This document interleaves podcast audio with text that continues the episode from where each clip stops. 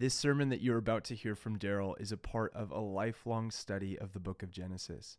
Over the years, he has worked through the early Genesis texts to best understand what they ultimately tell us about God, our world, and the person and work of Jesus. The summation of that study has come together in his book, The Story That Makes Sense of Our Stories.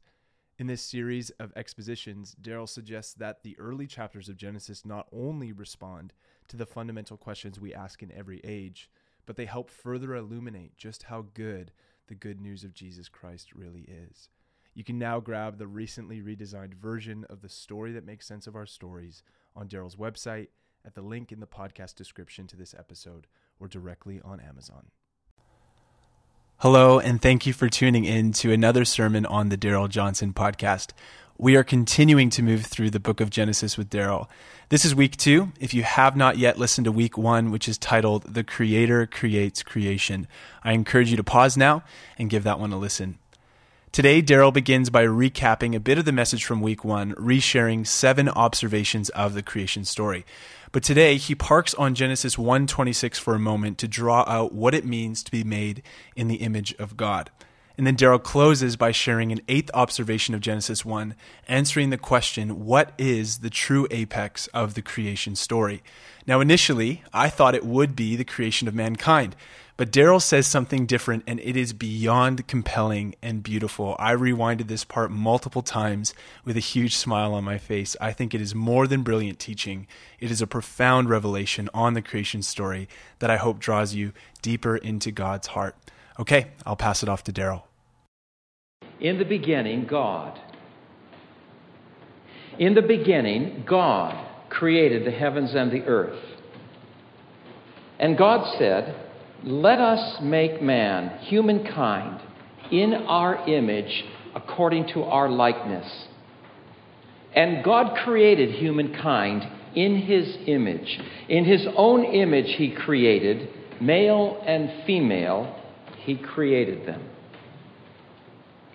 Just before the dawn of this new century, researchers John Naisbitt and Patricia Aburdene wrote a book entitled Megatrends 2000. They were building on their 1983 bestseller, Megatrends, which many had touted as a field guide to the future. So, on the advent of a new century, they put their research expertise to work to articulate the trends they thought would begin to emerge in this 21st century. Among the millennial megatrends, as they called them, were the booming global economy, a renaissance of the arts, the emergence of free market socialism, the privatization of the welfare state, the rise of the Pacific Rim, the age of biology, and religious revival all over the world. They got that one. And then Naisbitt and Aburdene made this amazing statement The most exciting breakthroughs of the 21st century will occur not because of technology, but because of an expanding concept of what it means to be human.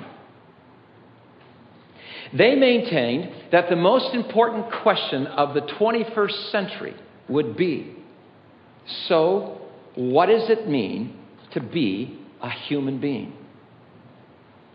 Which is why we're taking the time this fall to make our th- way through the opening chapters of the Bible, to work through Genesis 1 to 11. As I suggested last Sunday, in Genesis 1 to 11, we have the story that makes sense of our stories. Every culture in every age has some kind of story, some kind of narrative to help make sense of human existence. Every story, every meta narrative is as- asking and answering some fundamental questions. Questions like what are we? Who are we? Where did we come from? Why are we here? What is wrong with us? Why do we ache at such a deep level? Can the problem be fixed? What happens when we die? Does human history have meaning? If so, where is it all going? I suggested last Sunday that our culture or cultures are struggling the way they are because we no longer have any compelling narrative. Oh, there are many that are being offered, but no one single larger story to make sense of our stories, which is what makes Genesis 1 to 11 such a great gift. Here is a story which, when given the chance to make its own case, begins to put everything in perspective. The story spoke a liberating word to those who first heard it centuries ago, and it speaks a liberating word to we who live in this century. For in this story, we begin to understand the glory of being human. In the beginning, God created the heavens and the earth. And God said, Let us make humankind in our image and according to our likeness. Last Sunday in our first study, I suggested that the major affirmation of Genesis 1 is, in the words of Old Testament scholar Walter Brueggemann, Creator creates creation. They are the first three notes of the song of creation. And when we get these notes correct, we can sing the rest of the story in tune. Creator creates creation.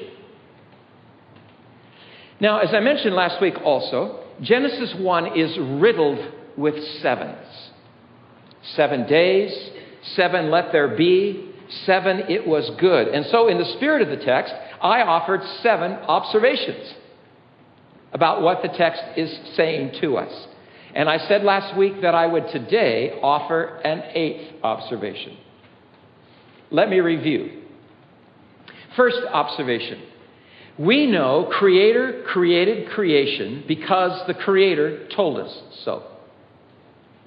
What we read in Genesis 1 is not the product of human reasoning, it is the product of divine revelation. No one in the century in which the text was written, and no one of us in this century could come up with what this text declares on our own. And what is revealed in the Song of Creation? Second observation Creator creates creation out of nothing. In the beginning, there is God and nothing else. And out of that nothing, God creates creation.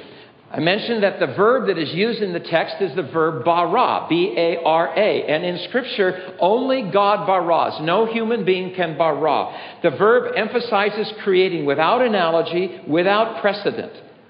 God of creation creates out of nothing.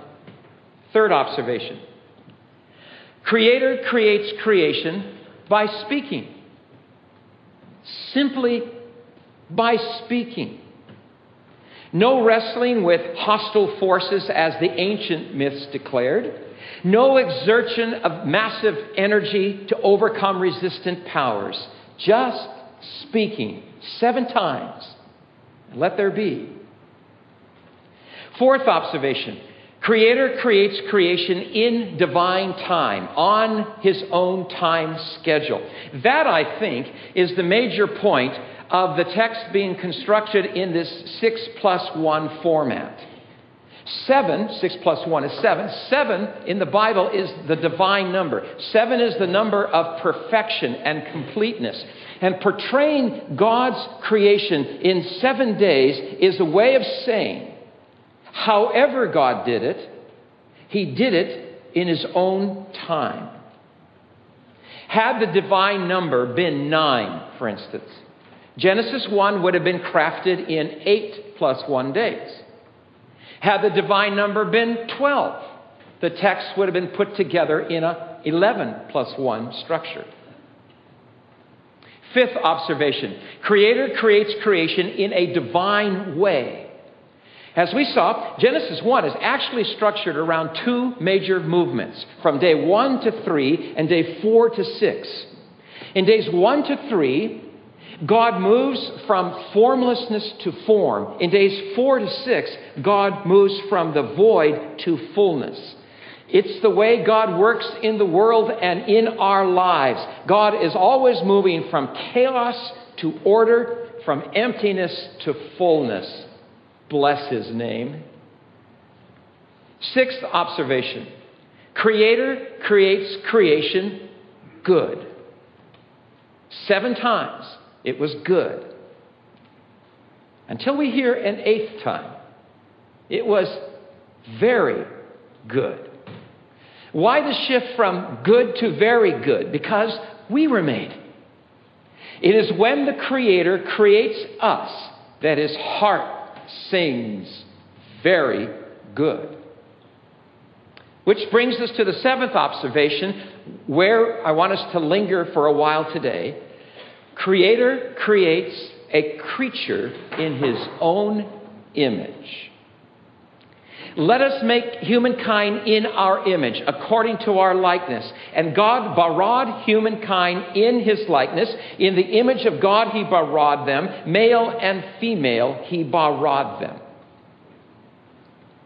Now, let us step back from the text for a few minutes and put this discussion in a larger context. I wished we'd had time last week to do that, and I'm not sure I have time to do it this week. But I want to step back and put this whole discussion in a larger context. Like you, and like just about everyone else alive on this planet today, I do not read Genesis 1 in a vacuum. Like you, I read, let us make humankind in our image in the context of multiple and even conflicting claims about what it means to be human. I grew up in the world of science. Understatement. The formative years of my life, from kindergarten to grade seven, were lived in Los Alamos, New Mexico, a small city tucked away in the high mountains about 50 kilometers northwest of Santa Fe, New Mexico. Los Alamos is the city where the atomic and hydrogen bombs were designed. When we first moved to the city, it was a closed city. Everyone had to have a secret pass to get in and out. All of our mail was sent to Post Office Box 1663, Santa Fe, New Mexico. Our relatives were not allowed to know about Los Alamos. My youngest brother was born in Los Alamos, but his birth certificate says P.O. Box 1663, Santa Fe, New Mexico. Los Alamos was and still is run by the University of California on behalf of the United States Research Laboratories. My father was doing physics for the lab, as they referred to it then, at first working mostly on the design and testing of nuclear weapons, both fission and fusion, both atomic and hydrogen. He witnessed the explosion of the second hydrogen bomb on the Enewetak Atoll in the South Pacific. And an experience so awesome, as he used to tell me and my brothers, an experience so off, awesome that he prayed the rest of his life that no human being would ever see it again. He was on a team of scientists who taught the first bulky computers how to think in two dimensions. He himself was the first person to teach computers to think in three dimensions. I grew up in a world of science. As the oldest son of a Swedish father, I was expected to follow in father's footsteps. So I took up physics, and mathematics, earning my undergraduate degree at the University of California, San Diego, which at that time was going to be shaped into the premier physics institution in the world. I had lectures on theoretical physics from people like Edward Teller, father of the hydrogen bomb. I had lectures on microbiology from people like Jonas Salk, the inventor of the vaccine who bears his name. And I took the philosophy of science from Thomas Kuhn, who wrote the influential book, The Structures of Scientific Revolution. During my third year of university, I began to wrestle with this tug in my soul to become a preacher of the gospel. I told you about that uh, a year ago or so. I shared that on April 4th, 1968, The night that Martin Luther King Jr. was murdered, I gave in to that call. The next week, I ventured out to share with my professor of thermodynamics, which is the study of heat and energy transfer, that I was thinking of leaving physics to now go to seminary to prepare to, to, preach Jesus and his gospel. He was shocked and he was disappointed, and he said to me, Why would you throw away your brains and your promising future to preach Jesus? The person who helped me the most to integrate what I was learning as I read the Bible and what I was learning in university was a man named Richard Bube, who at the time was professor of material science and electrical engineering at Stanford University. In his own field, he's known for books like Electrons in Solids, Photoelectronic Properties of Semiconductors, and other bedtime reading. In 1971, he wrote the book The Human Quest, which, in my mind, deserves the label classic the human quest. Richard Bube's central thesis is that reality and human beings within it has to be studied and understood on many different levels from many different angles. His central thesis is this there are many levels at which a given situation can be described. An exhaustive description on one level does not preclude a meaningful description on another level. That makes sense, doesn't it? An exhaustive description on one level does not preclude a meaningful description on other levels. And, and Richard Bube takes as his chief example the sentence, I love you. I love you can be described on many different levels. For instance, it can be described on the level of numbers, on the numerical level. There are eight letters I L O V E Y O U. Two of them are repeated O O.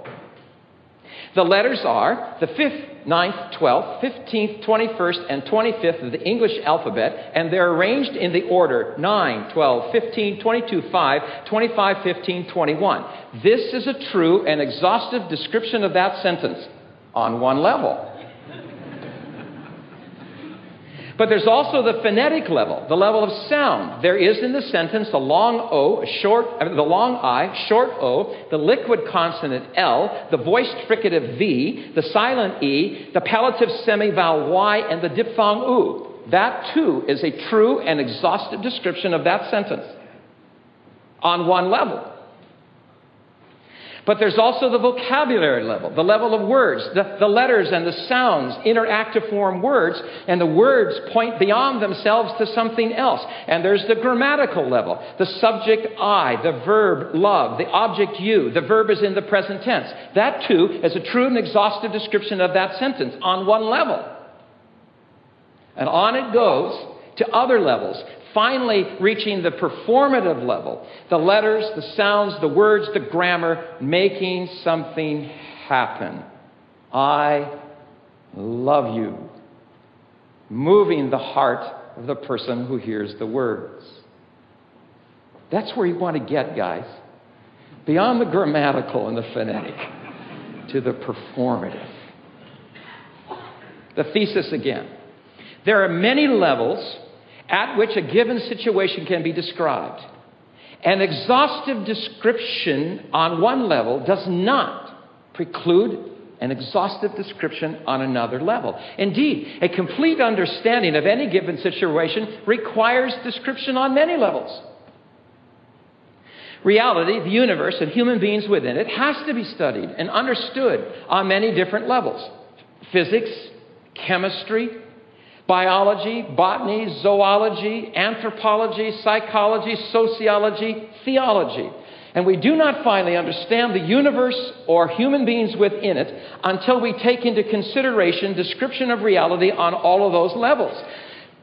The physicists are right. We are complex packets of mysteriously interacting energy forces. But that is not all we are.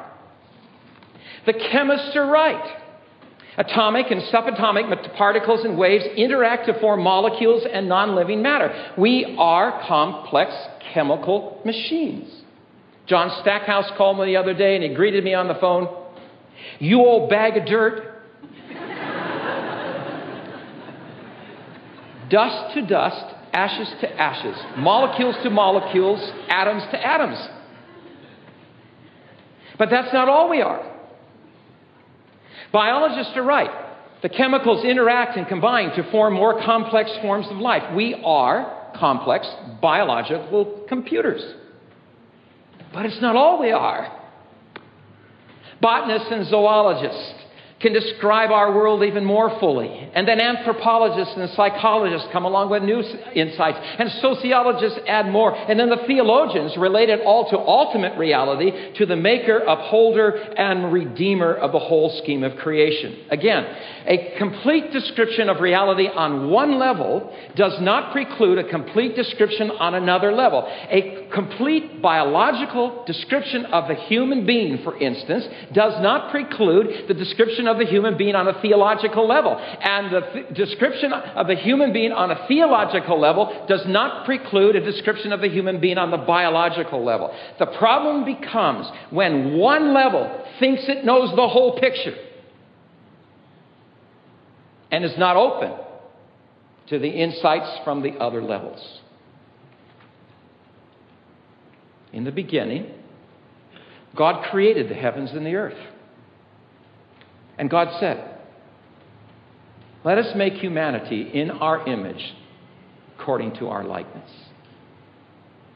Up to this point in Genesis 1, we have heard the Creator say, Let there be. Let there be light. Let there be a firmament. Let the earth sprout vegetation. But when it comes to the creation of human beings, the wording changes.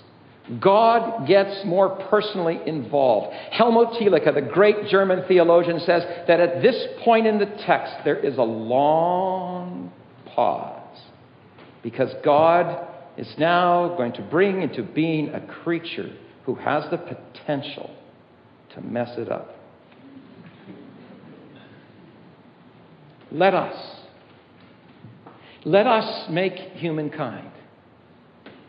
Let us make humankind in, in, in our image and in our likeness. It is this understanding, this level of understanding of reality that our culture is dying to know. The universe is not an accident, and you are not an accident in the universe. In fact, you are more than you can ever figure out on your own. You are a creature created in the image of a creator. Now, whole books have been written on this text, and rightly so. In our image, according to our likeness. As I read the text, two main facts about being human are being declared representation and reflection representation and reflection. Human beings are created to represent the Creator, and human beings are created to reflect the nature and character of the Creator. Take represent first. In the ancient Near East, when kings and emperors overcame a, a territory, they would set up an image or likeness of themselves as a way of saying I am now sovereign over this land and its peoples. Some kings and emperors still do that. They put some kind of statue there to say that they're in charge. The image or the likeness was the emperor's way of representing himself. It was a visible way to declare what was ordinarily an invisible reality. It was a visible way to say that the invisible emperor is still emperor here. The image somehow represented the presence of the emperor. Indeed, the, em- the image somehow functioned as the emperor in place of the emperor. Do you see what Genesis 1 is declaring about human beings? Something none of us would have ever deduced God has made us to be His representatives in the creation, a kind of visible expression of an invisible reality. Are we surprised then that the text goes on to say, have God say to us, fill the earth, subdue it, and rule over it? As Ian Hart puts it, the text is saying that exercising royal dominion over the earth as God's representative is the basic purpose for which God created human beings. On the Creator's behalf, we get to care for creation. What dignity! On the Creator's behalf, as His representation, to care for the creation as the Creator cares. That's the key to have dominion, to exercise care over in the same way the Creator does. Psalm 145, verse 9 The Lord is good to all and has had compassion on all He made. Compassion and all He made. That is the spirit in which we exercise our human dignity in the created order. Compassion over all that God has made.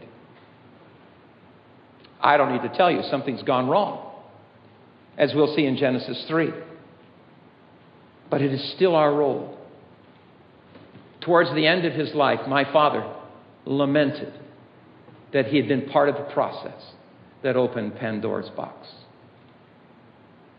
You care for creation according to the Creator's concern. It is part of our dignity as human beings. The other word is reflect. As the image and likeness of the Creator, we were created to reflect the Creator's nature and character. Imagine that. The rest of creation is to look at you and me and see the nature and character of God. In Genesis 5, verse 3, we read that Adam became father again after he lost Cain and Abel. The text says, He became the father of a son in his own likeness, according to his own image. Adam's son Seth somehow reflects the nature and character of Adam and Eve. And somehow we reflect the nature and character of the living God. Somehow we copy God. What do we reflect? Obviously, there's no way we can reflect everything about the living God. And we, we are, after all, finite creatures, so there's no way we could reflect everything about an infinite creator. We are not, for instance, and never will be all knowing, all powerful, ever present, though some of us try to be. So, what about God do we reflect? The capacity to create. Do I need to illustrate? The capacity to conceptualize in Genesis 2, we're going to see the human being take all of the variety of the created order and have the capacity to put it together in categories. We reflect the capacity to communicate. Of all that God made, it's humans who can verbalize and convey reality in words, no small miracle. Like God, we have the capacity to discern, to make moral judgments, to separate between dark and light.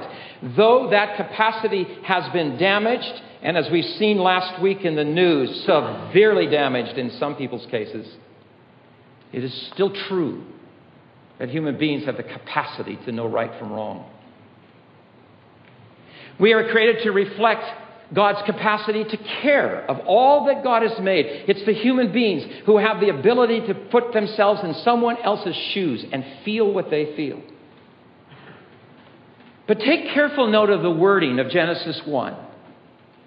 Let us, in our image, according to our likeness. It would seem that the major thing about God we are created to reflect is the usness of God. From the very beginning of the story, we meet a God who can use plural pronouns. Indeed, the word for God in Genesis 1 is the word Elohim. It's a plural noun. It's never used with a plural verb. It's always used with a singular verb. The God who creates us is the God who can speak of himself as us. Yes, the us could be the so called royal we. Like when the queen speaks, she will say we when, when she means I. Uh, but there's nowhere in the rest of Scripture where God uses that kind of custom. And, and it's possible that this us or we might be the so called heavenly court, referring to these angelic hosts that surround God. But nowhere else in Scripture is it said that we are created in the image of angels. God's use of us and our takes us into mystery. That there is within the one God a plurality. The living God is not a solitary monad. The living God is somehow a community. As Karl Barth in the last century famously put it, the living God is being in fellowship. There is within God an I and a thou, a reciprocity, an interchange, an interaction. Us, our, we. The Genesis text is not overtly speaking of the Trinity, but I believe it is opening the door to what the church would later say is the Trinity. And here's the point we have been created to reflect the relational nature of the Creator. We have been created to reflect this I thou relationship of the one God. To put it more simply, humanity in the image of the Creator is humanity in community. God is relationship. We've been created to reflect that relationshipness. Simon and Garfunkel. Boy, am I dating myself now, huh? Simon and Garfunkel used to sing a song with the, with the refrain I am a rock, I'm an island. That is not humanity in the image of God, it is inhumanity. We were made for relationship which is why broken relationships hurt so much more than broken bones. Let us make humanity. We were created to reflect the usness of the Creator. We were made for relationship. In fact, we were made for relationship with the God who is relationship. We were made by the relationship, us, for the relationship, us. We were made to enjoy relationship with the relationship. Indeed, as the story will unfold, we were made to share in the relationship. Get this, we were made to enter into and live in the usness of God. We were made by the relationship, for the relationship, to live in the relationship which means we will finally know who we are when we get in the relationship. We will finally know what it means to be a human being when we live in the relationship that God is. Which brings us to the eighth observation. I promised that I would give you an eighth on what the Creator is revealing in Genesis 1. Eighth observation Creator creates a sabbatical creature, something none of us would have ever deduced on our own. You see, the apex of creation, according to Genesis 1, is not humanity. The apex of creation is the Sabbath. God has built into the very fabric of the created order a special day just like gravity and electromagnetism, there is this special day, the seventh day. Have you ever noticed in reading Genesis 1 that the seventh day does not end?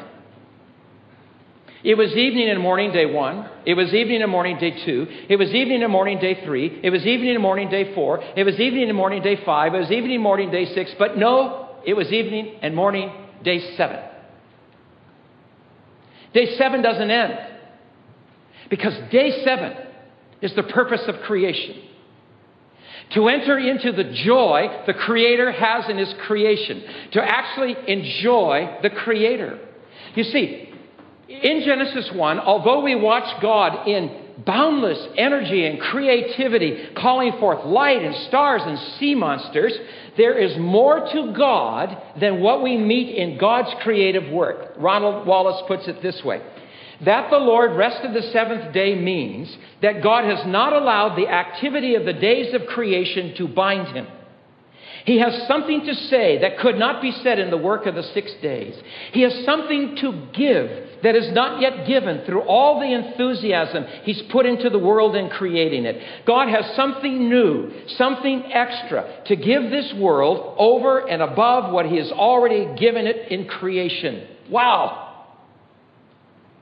And God has built into the fabric of the universe a day when He comes and gives us what He did not give us in creation. Wallace has God say, I will put a Sabbath day at the heart of the order of things in this universe. I will bless this Sabbath day weekly as it comes around. And on this day, I will communicate to men and women my own Sabbath rest.